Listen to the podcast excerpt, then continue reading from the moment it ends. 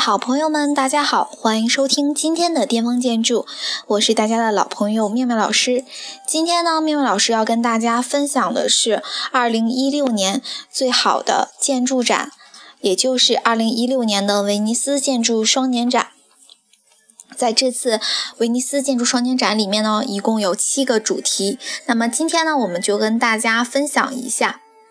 嗯，如果说家具界每年最夺目的盛事，应该是在四月份的米兰。那么对于建筑而言，已举办了第十五届的威尼斯双年展，当然是不可错过的重量级的展览。二零一六年的威尼斯建筑双年展，嗯，是由我们熟知的总策划人，也就是二零一五年普利兹克获得者智利的建筑师来布展的。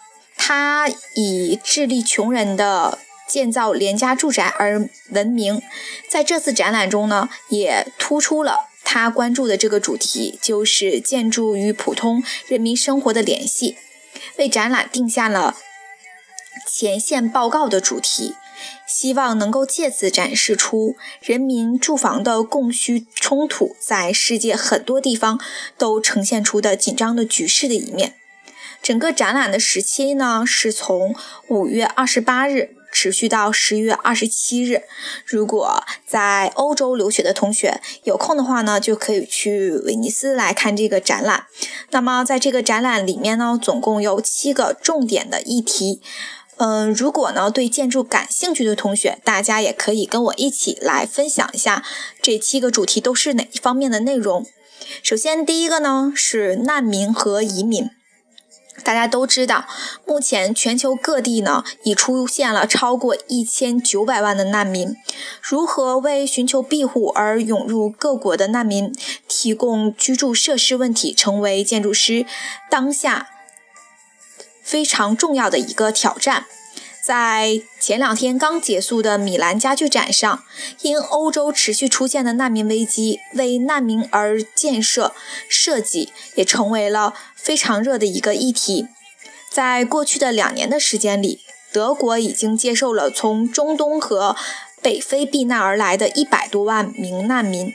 德国馆将展览的命为“创建家园：德国目基地”。展览。将由德国建筑博物馆策划，着重为欧洲的难民危机提供建筑方面的解决方法。而奥地利着眼于改造维也纳空置的办公大楼，用于接纳新的难民。这个名字呢，叫做“人民的空间”的展览，将承住为城市中的难民提供生活和休憩的场所。这是我们第一个主要的。主题叫做移民和难民。那么第二个主题呢是居住空间的变化。在过去的几年里，家具设计领域也发生了非常重要的一个改变。曾经流行一时的开放式布景昌已经被淘汰了。如今呢，家庭更青睐于拥有私人的空间。以及在数码设置上提供更加便利的设施，而在人口密集的超大型城市，一些狭窄的垂直性的住宅也成为了更具有吸引人的影响力的选择。另有一些趋势包括共享居住空间的兴起，介于学生公寓和酒店之间的新型的住房类别的出现，也为社交生活创造了更多的机会。比如我们嗯报道的全球最大的共享式的公寓。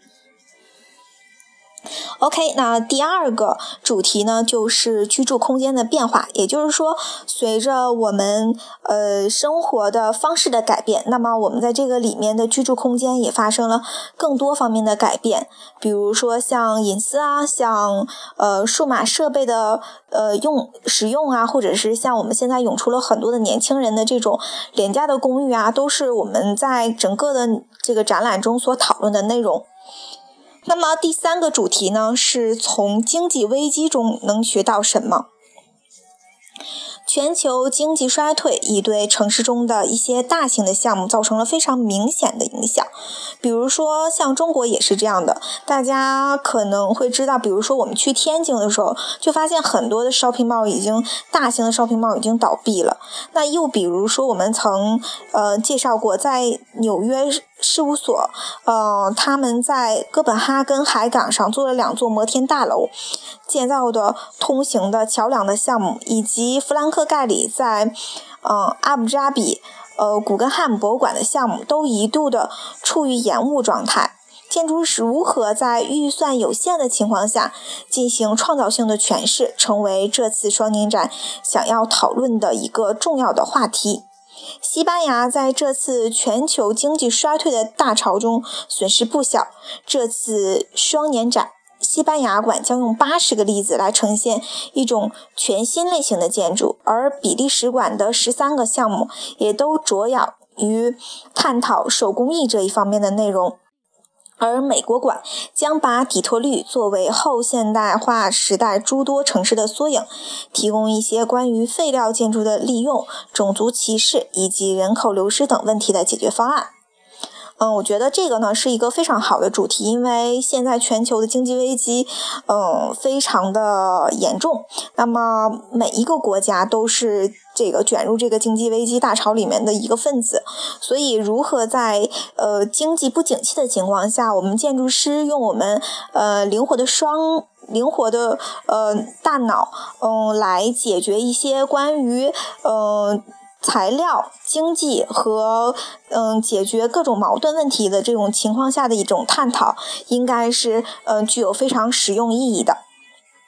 好，那么这个就是我们的第三个主题，是从经济危机中能学到什么。那第四个主题呢是建造新形式，呃，建筑技术的发展。嗯，非常的迅猛。比如去年呈现出了 Google 用机器人来建造新的总部，以及 3D 打印、碳纤维以及用动物的灵感的建筑形式等等已经出现。嗯，例如德国的斯图加特大学研究的仿生海胆亭，和苏黎世联邦理工学院与麻省理工学院研究的用绳子和石头叠起的岩石打印巨大的装置。此外，呃，福斯特事务所也在去年与苏黎世联邦工学院计划在卢旺达建设全球首个无民用无人机机场。整个的外壳的设计就好像一个海外的生物，呃，生活在中美和南美的热带森林草原的濒临的物种。想要在展览中探索这些前沿的创新的玩意，呃，意瑞士馆和以色列馆呢，也是。最好的去处，如果嗯大家想看一些非常多的一些嗯现代技术与建筑之间的一个结合的话，那么我建议大家可以嗯去这几个馆来看一看，嗯还有一些比如说探讨一些呃仿生生物的建筑方面的一些内容啊，也可以呃在这里面寻找到答案。好，OK，那好，那我们第五个主题呢是建筑劳工。建筑师对建筑劳工是否有责任，一直是热门讨论的话题。早在2013年，英国《卫报》便开始追逐报道外籍建筑工人在卡塔尔遭受到了虐待，甚至呢出现了现代的奴隶的困境。据报道，从2012年到2014年初，在卡塔尔世界杯馆以及配套设施的建设中呢，将近有一千名印度、尼泊尔、孟加拉劳工的身亡。扎哈蒂德在卡特尔设计杯，呃，馆设计者之一。之前他也曾为自己大声的辩护，认为外籍劳工的意外死亡是卡特尔当局的责任，而不是建筑师的责任。而波兰也是一个输出建筑劳工的大国。此番波兰馆将重点讨论这些建筑劳工的困境。我觉得这个呢，是我们现在的一个建筑的一个进步，它也是对人权和人性保护的一个非常好的一个探索。嗯，在我们建筑的过程中，大家都知道，嗯，建筑是为人所用的，所以呢，盖建筑的人，我觉得也应该受到更多的人的关注和保护。OK，好，那么第六个主题是住房危危机。无需质疑，这个是一个全球化的议题。总展览人他着重于关注的就是这一个问题。针对这一个议题呢，双年展将重点展出墨西哥建筑师和日本建筑师板茂的作品。嗯，另外呢，还有一些逐渐兴起的微公寓的案干案例，都是应对住房危机的解决方法。印度建筑师还利用2015年的嗯双双年展德国馆回收利用的材料，针对城市和农村地区建设了一系列的住房的模型。好，那最后一个问题呢，就是回收利用。很多建筑师意识到建筑行业是一个浪费的问题，他们正试图通过使用再生材料来进行创作。土耳其馆将展出一艘完全用废料建造的船，计划将在威尼斯驶往呃伊斯坦布尔，而智利馆将展示农村住宅废料原料如何应用到农村的工艺艺术中去。好，那这个呢，就是我们嗯介绍的七个主题。嗯，在看这个七个主题的时候，突然就是对嗯现在的建筑师有了非常非常嗯崇高的一种嗯看法，就是我突然觉得，嗯，其实我们建筑师还是有很多的。呃，作用的，呃，我们可以用很多的方法来解决一些社会和世界上面极端的问题，并且呢，用我们灵活的头脑将它实践出来。呃，那么，嗯。为什么要给大家来看这个威尼斯双年展的七个主题呢？我觉得第一个呢是想知道，就是全世界的建筑师都在关注什么，在做什么。嗯，第二个呢，我是觉得这些主题其实也是我们现在在学习的时候可以关注的。比如说你在设计竞赛的时候啊，或者是你现在在做你的毕业设计的时候，或者在写论文的时候，也可以呢，呃，将你的建筑与这些主题相结合。那么相信。一个小小的建筑师也能通过这些来解决出一个呃非常让人不可思议的一些方案。好，那我们今天的内容就是这，嗯，就是威尼斯双年展的七个主题。那么如果说有兴趣的同学呢，也可以去意大利来看一看。嗯，我觉得意大利真的是一个非常美好的地方，它有呃每年的。